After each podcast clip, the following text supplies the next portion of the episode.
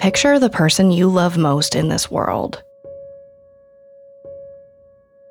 How much time would need to pass without you seeing or hearing from them before you'd report them missing? Think about this in a general sense, knowing there could be any number of factors at play.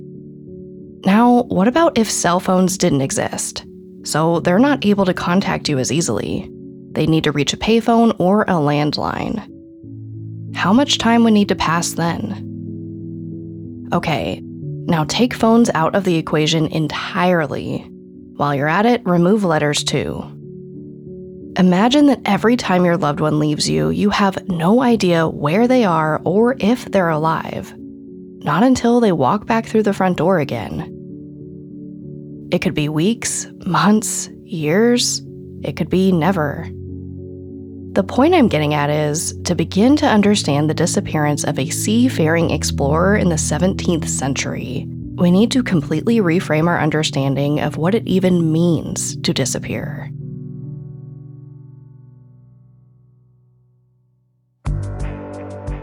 I'm Sarah Turney, and this is Disappearances, a Spotify original from Parcast. Every Thursday, I'll examine a new missing person case ripped from history. I want to better understand the many reasons people disappear and the impact their absences can have on those left behind. Today, I'd like you to meet an English explorer from the 1600s.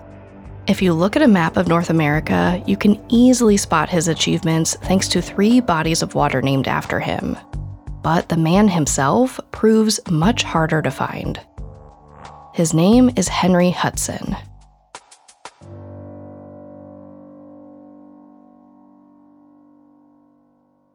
Feels like we're all being told to go on this diet, take that supplement. Ozempic will give you depression, but you know what'll cure that? Weed. Or you could try to balance your hormones. At Science Versus, we're like, what the f is going on? Forget the crap online and listen to Science Versus. Just the facts. Oh, and a bunch of stupid jokes. What is a ghost's favorite fruit? Blueberries. That's Science VS. New season out on Spotify soon. In the 17th century, there's a lot that can go wrong on the ocean. Maps are imprecise, voyages take months, sailors can fall ill, crew members can turn on each other, pirates can intercept. And even if the trip is going well, all it takes is one wave or a hidden iceberg to send a ship toppling. Believe it or not, during this so called age of discovery, being a sailor's a pretty good gig. It's a steady paycheck and an opportunity to build a name for yourself at a time when class dictates almost every aspect of life. It won't lift you into an aristocratic life of luxury and comfort, but it can bring you fame and prestige. In the early 1600s, aristocrats are desperate for new trade routes between Europe and Asia. They want the quickest, most efficient ways to import and export goods. That way, they can open new markets and become even wealthier than they already are. And there's a rumor going around about a shortcut that runs through Canada, a so called Northwest Passage that connects the Atlantic to the Pacific. Nobody knows if it's real or not, but in 1610, there are two conglomerates that desperately want to find out the Dutch East India Company and the English East India Company. Now, it's hard to overstate their influences. The Dutch East India Company is quite literally the largest in the world at a time when multinational corporations are a novelty. They basically have a monopoly on trade with the Dutch East Indies, which would be modern day Indonesia. And their English counterparts aren't too far behind. Rather than race each other to see who can find the Northwest Passage first, the two conglomerates decide to partner up. And after looking for the right explorer for the job, they pick Henry Hudson, an Englishman. Now, Hudson's an interesting choice. He doesn't have the best track record. He's tried and failed to find new trade routes on three different voyages before. but he has plenty of experience as an explorer and a good reputation as a captain. He's crossed the North Atlantic and navigated Arctic waters before, which is useful. And even though he hasn't found any trade routes, he has always returned with his ship and his sailors intact. Plus, he's proven that he's pretty good at documenting new lands and waterways. Thanks to some of his recent trips, Europeans have a much better understanding of North American geography. So, for better or worse, Hudson's the guy for the job. In the summer of 1610, he set sail aboard his ship named Discovery with a boat full of supplies paid for by his wealthy benefactors. The journey starts out well. Hudson and his fellow sailors cross the Atlantic and arrive in northeastern Canada without a hitch. And in no time, they pass through a narrow body of water into what one crew member says looks like a spacious sea. For Hudson, this is a huge moment. Looking around, he thinks he's found an opening into the Pacific Ocean, meaning what could be the beginning of the fabled Northwest Passage. After his previous failures, he finally believes he's on the verge of success, or at least he hopes so. It would mean fame and fortune when he returns to England, a spot in history alongside the great European explorers that came before him like Ferdinand Magellan and Sir Francis Drake. Unfortunately, the reality is Hudson's far from the Pacific. Like, really far. And he's even further from Asia, which is his intended destination. He's currently floating in a big inlet just west of Quebec, or what we refer to as Hudson Bay today. But for now, Hudson's at the helm, thinking he's right on track even if he's a little worried. And to be honest, he'd be foolish if he wasn't worried. It's already been a few months at sea. Hudson knows how short summers are in the Arctic. Once winter hits, the water around his ship will turn to ice, effectively trapping him and his crew in a frozen tundra. So he's faced with a choice. Turn back now while the weather conditions will allow him to safely sail home, or move forward knowing that eventually he and his crew will have to hunker down and wait out a brutal winter before resuming their voyage in the spring. As awful as it sounds, Hudson would prefer the second option. But before making any decisions, he gathers his crew to check if he has their support. For the most part, he does. There are a few sailors who want to turn back, but not enough to overturn the consensus. So Hudson's like, it's decided, we're staying the course. Thrilled that he doesn't have to go home empty handed again, he starts to work out a few kinks. He needs to lead his crew to a place where they can safely spend the next few months, and he needs to avoid any icebergs along the way. Eventually, he decides to sail further south, so he and his crew can enjoy a fairly mild winter, which would be a good plan if it didn't rely on flawed logic. The prevailing belief at the time is places with similar latitudinal coordinates have similar temperatures. So he sails down to James Bay, off the north coast of modern day Ontario, thinking the weather will feel just like home. It's roughly the same latitude as London, so it should work out. But it doesn't. What Hudson doesn't know is there's a reason for London's mild winters. The Gulf Stream pushes warm water and air across the Atlantic from the Caribbean to Europe's western coast. Meanwhile, Canada's Arctic archipelago basically turns into a maelstrom of ice and wind. Hudson and his crew are stuck in temperatures that regularly drop below 0 degrees Fahrenheit, meaning about 50 degrees colder than what they're used to. Hudson's ship has nothing to fight off this cold. They have food and supplies, but even in the best case scenario, they're going to be scraping the barrels. And even if they had the proper materials, which they don't, none of them know how to build a home in the middle of the Arctic. In his book about Hudson's final voyage, author Peter C. Mancall vividly captures how challenging it is for the crew to cope with the cold. He writes Iron nails froze to the inside of cheeks when carpenters absently put them in their mouths while they were working. Detaching them opened bloody sores unlikely to heal quickly. Ice sheathed the interior walls of the best built shelters. Clothes and shoes froze solid. Every moment could be painful. It gives me chills just thinking about it. Soon, the ship's gunner, the person in charge of artillery and ammunition, passes away from health complications. Several other crew members suffer injuries and illness, making them too weak to help out with daily tasks. And this causes a rift on board the Discovery. Some men don't think it's fair that others who aren't pulling their weight are getting equal shares of food. By June 1611, tensions start to boil over, and continuing on in the spring starts to feel impossible. For Hudson, it's almost too much to bear. The prospect of a fourth unsuccessful voyage literally drives him to tears.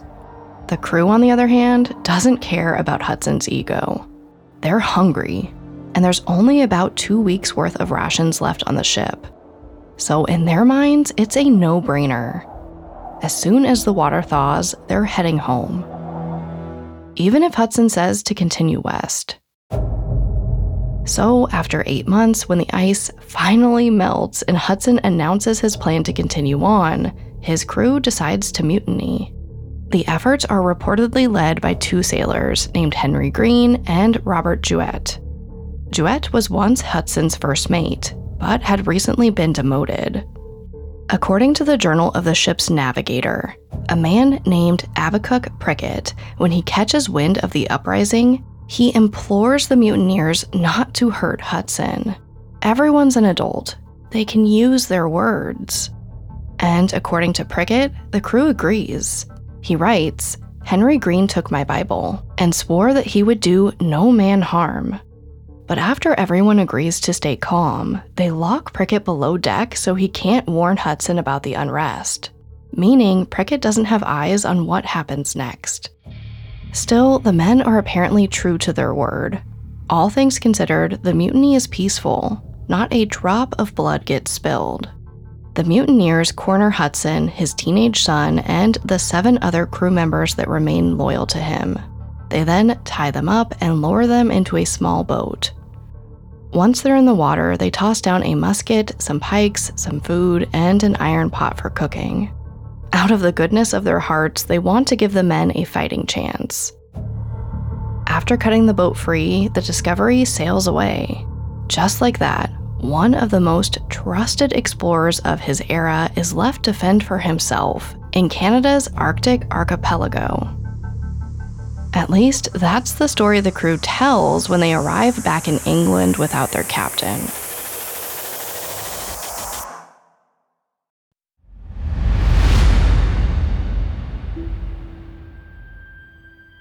Lack of information characterized life in the 17th century, and that's especially true for life at sea. The only information we have about what happened on board the Discovery in 1611 comes from the ship's logs, which for the most part end at the mutiny, and from the surviving crew, the mutineers. As you can imagine, when they all arrive in England, there's some doubt about the version of events the sailors tell. Some suspect they didn't just abandon Hudson, they killed him now, no matter what happened, the sailors have some explaining to do. If convicted of murder, they'll be sentenced to death by hanging. But even if they're not, mutiny is in and of itself a crime. And so authorities open an investigation. They depose everyone who survived the voyage. And when giving testimony, the sailors add some details to their story. They claim Hudson apparently liked to play favorites he kept a secret stash of food that he doled out to the sailors he liked most, which, if true, is pretty petty and messed up. It also gives motive for the mutiny. But more importantly, the sailors claim that the men who instigated the uprising, the real culprits, they're not around anymore. On their journey back to England, they had a run in with some Inuit people, a group indigenous to Canada. They attacked their ship and killed the men who were actually responsible for the mutiny. Now, based on Prickett's records, it seems the group did get into a violent altercation with the Inuit. I'll spare you the gory details, but among those who died in the attack was Henry Green, the man who led the mutiny and installed himself as captain after giving Hudson the boot. Still, authorities are skeptical. It's an awfully convenient narrative. At the end of the day, though, no one wavers from their story. And without anyone to contradict their claims, the investigation flounders to a halt. Nobody gets charged with mutiny or murder. But here's where I start to lose the thread of logic a little. Like, what I can't understand is why didn't the officials just go look for Hudson and his men? If the crew is telling the truth, they could all realistically be alive somewhere in Canada. They severed ties in June when it was warm. They supposedly had food, gear, and weapons. According to author Peter C. Mancall, Hudson was very adaptable to different climates. He could hunt and fish. He knew how to avoid scurvy and weather storms. He even knew how to trade with the indigenous American people and could communicate with them through signs. Now, the records are really scarce here, so it's hard to piece together exactly what happened. But as far as I can tell, the only person to suggest that someone go out and look for Hudson and the others is his wife, Catherine. Since the law has shown no interest, she begs his employer to send out a rescue expedition, but they basically tell her no, it's not their problem. Hudson was meant to make money, and he didn't. He failed his mission. And just because his crew abandoned him doesn't mean they're going to shell out more cash to go find him. Now, Catherine's been a sailor's wife for years. I have to imagine she's used to sleepless nights. She's routinely gone without her husband for months on end, but these sleepless nights have to be different. This time, she's not worrying about whether or not her husband and son are in danger. She knows they are, so she doesn't give up. She keeps on pushing. She puts up such a fight that the Dutch East India Company calls her a quote, troublesome and impatient woman, which in my eyes is a badge of honor. I can't imagine the courage it takes for Catherine to stand up to such a massive money making conglomerate especially in a century that had little to no regard for women who speak their mind. It's hard enough advocating for the missing in the 21st century. I can't fathom what it must have been like for Catherine, but in case you need a little inspiration today, her persistence pays off. The Dutch East India Company eventually gives in. I can't say why, but unfortunately, it may have been money that moved the needle. At a certain point, Catherine asks them for cash to compensate for the loss of her husband. And eventually, they send a search party across the Atlantic. The only problem is, by the time they do, it's been three years since Henry Hudson's crew set him loose. If he's alive, he could be anywhere in the world. So it's not a surprise when the expedition turns up nothing.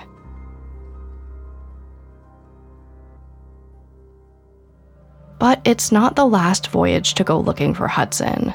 There's a renewed interest in the captain's disappearance when a Dutch geographer named Hessel Gerritsz shares his theory about what might have happened. Ironically, Gerritsz wasn't a fan of Hudson.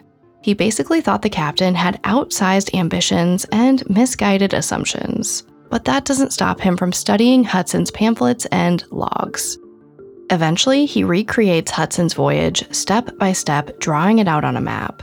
So when other explorers go out looking for the Northwest Passage themselves, they have a better sense of where to keep an eye out for clues as to what happened to Henry Hudson.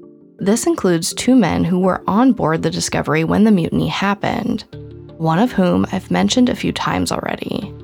Abacuk Prickett, the ship's navigator, and he may have had an ulterior motive for his sudden interest in Hudson's fate.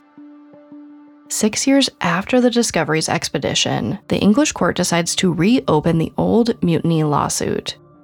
The timing may seem strange. There's no new evidence or information about the explorer's whereabouts. But when you look at the context around the case, you quickly find out it has nothing to do with Hudson.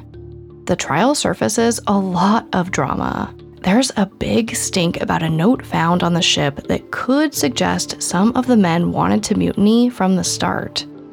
The whole thing dissolves into this huge game of he said, he said, but none of it ultimately matters because nothing comes of it. In the end, the original verdict stands and the public moves on. It was all just theater, a forum to publicly condemn mutinies and instill fear in pirates. In the years since Hudson's disappearance, there's been a noticeable surge in piracy, and the Crown's worried about all the money wealthy merchants are losing out on the ocean. The new trial was just a way to course correct anyone who might think, after the last one, England doesn't take these kinds of crimes seriously, even though they hardly prove their point.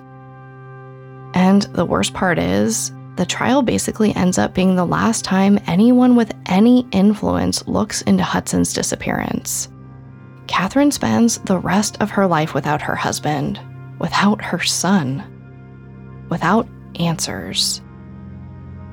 Most people assume they died long ago from the elements, from starvation, or from an attack, like the one that killed Henry Green. Nobody knows for sure. An investigation was never really opened in good faith, so it could never really be closed. But then, a century after his disappearance, a story surfaces that suggests an alternate ending that maybe Henry Hudson lived a full life after all.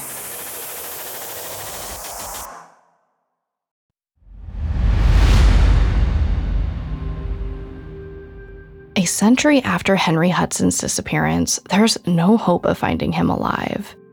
But he'd be very happy to know he hasn't been forgotten. The waterways he mapped didn't lead him to a Northwest Passage, but the logs and charts that made it back to England without him prove incredibly useful to future explorers. And they make him famous. Famous enough that three bodies of water are eventually named in his honor the Hudson Bay, which I already mentioned, the Hudson Strait, which is up by Canada as well, and the Hudson River, which runs from Vermont all the way down to New York City. He's so famous that in the 1700s, when a Cree person tells an English historian about a man their ancestors took in a hundred years earlier, he immediately connects the story to Henry Hudson. It may be an old legend, but the timing is right and so is the location. Cree lands surround James Bay, the same place Hudson was stranded by his crew meaning Henry Hudson and his companions may have found a new home living among the largest First Nations group in Canada. If true, and the explorer did make inroads with the Cree, he would have been in very capable hands. The Cree had been skillfully living in that region for, well, we don't actually know how long, but we can safely say a very long time. Assuming Hudson and his fellow seamen could somehow communicate that they came in peace, they could have led a relatively pleasant life in Canada. Or rather, as pleasant a life can be after you've been thrown off your own ship by the men you considered brothers and abandoned thousands of miles away from home. Now, it's important to note the story comes from oral history, relayed through many different generations. If you've ever played a game of telephone, you know how easily a message can get distorted over time. But the account is important regardless, simply because it's essentially the only evidence we have of what could have happened to Henry Hudson. And that remains true for the next 250 years. Then, in 1959, more than three centuries after Hudson's disappearance, some road workers in Ontario, Canada, stumble upon an unusual stone while repaving Highway 17. It's small, but it looks like it has an inscription carved into its face. When they clean it off, it reads HH, Captive 1612. Soon, the stone finds its way into the hands of some scholars, and they're very intrigued. This could be a message from Henry Hudson himself. HH are his initials. 1612 is the year of the mutiny. That much is easy to confirm. So, what stands out is the words in between captive. By now, Hudson has become one of history's most famous missing persons.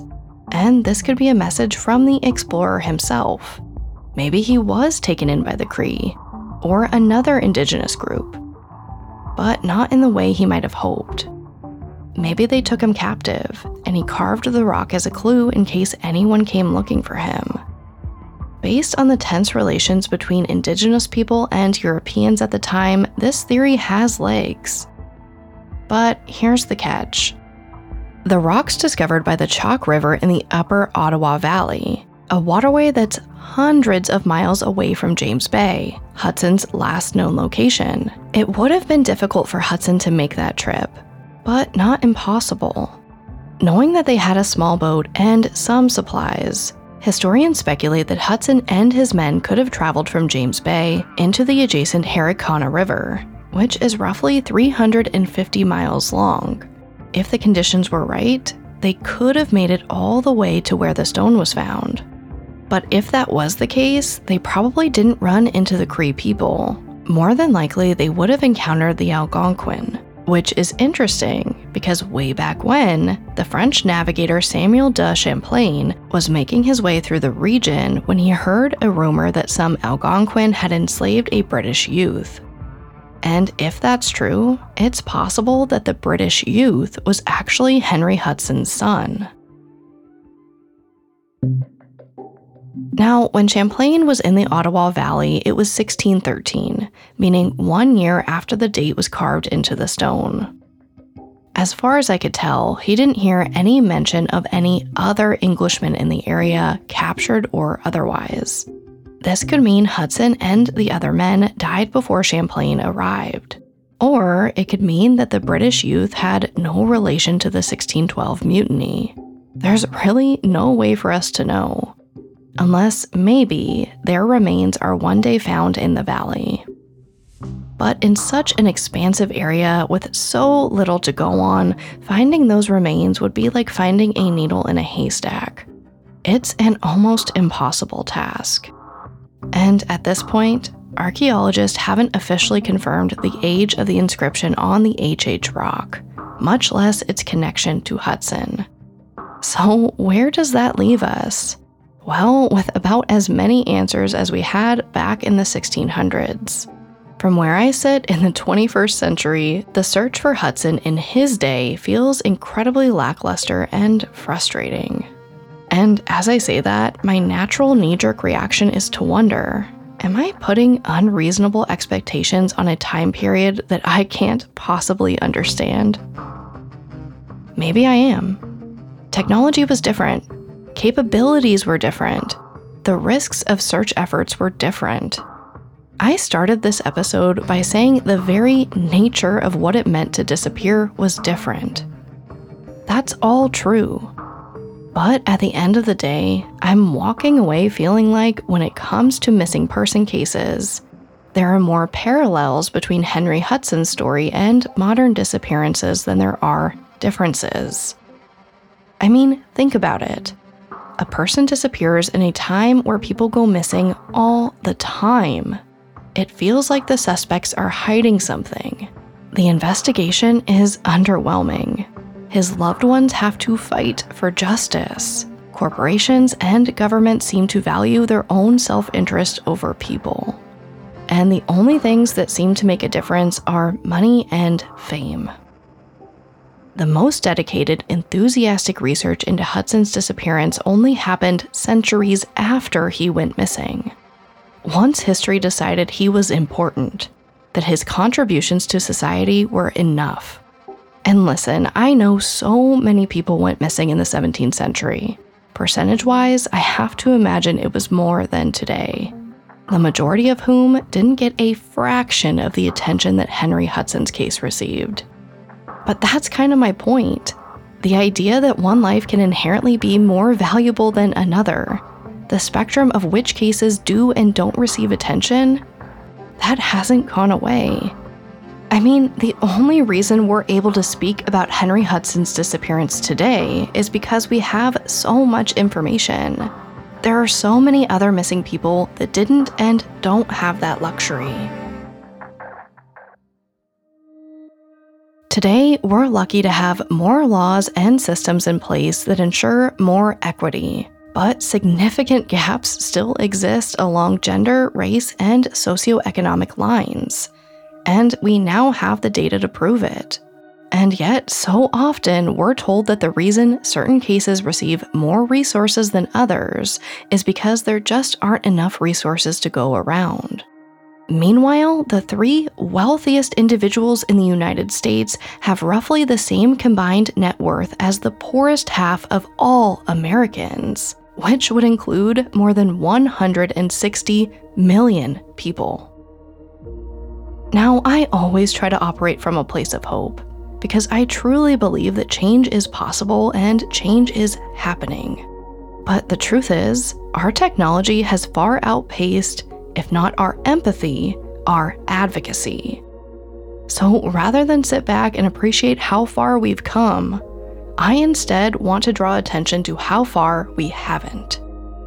I want to challenge you to engage with disappearances outside of this podcast and to dive beyond the ones that make headlines because we can make a difference, especially if there are more people willing to fight like Katherine Hudson.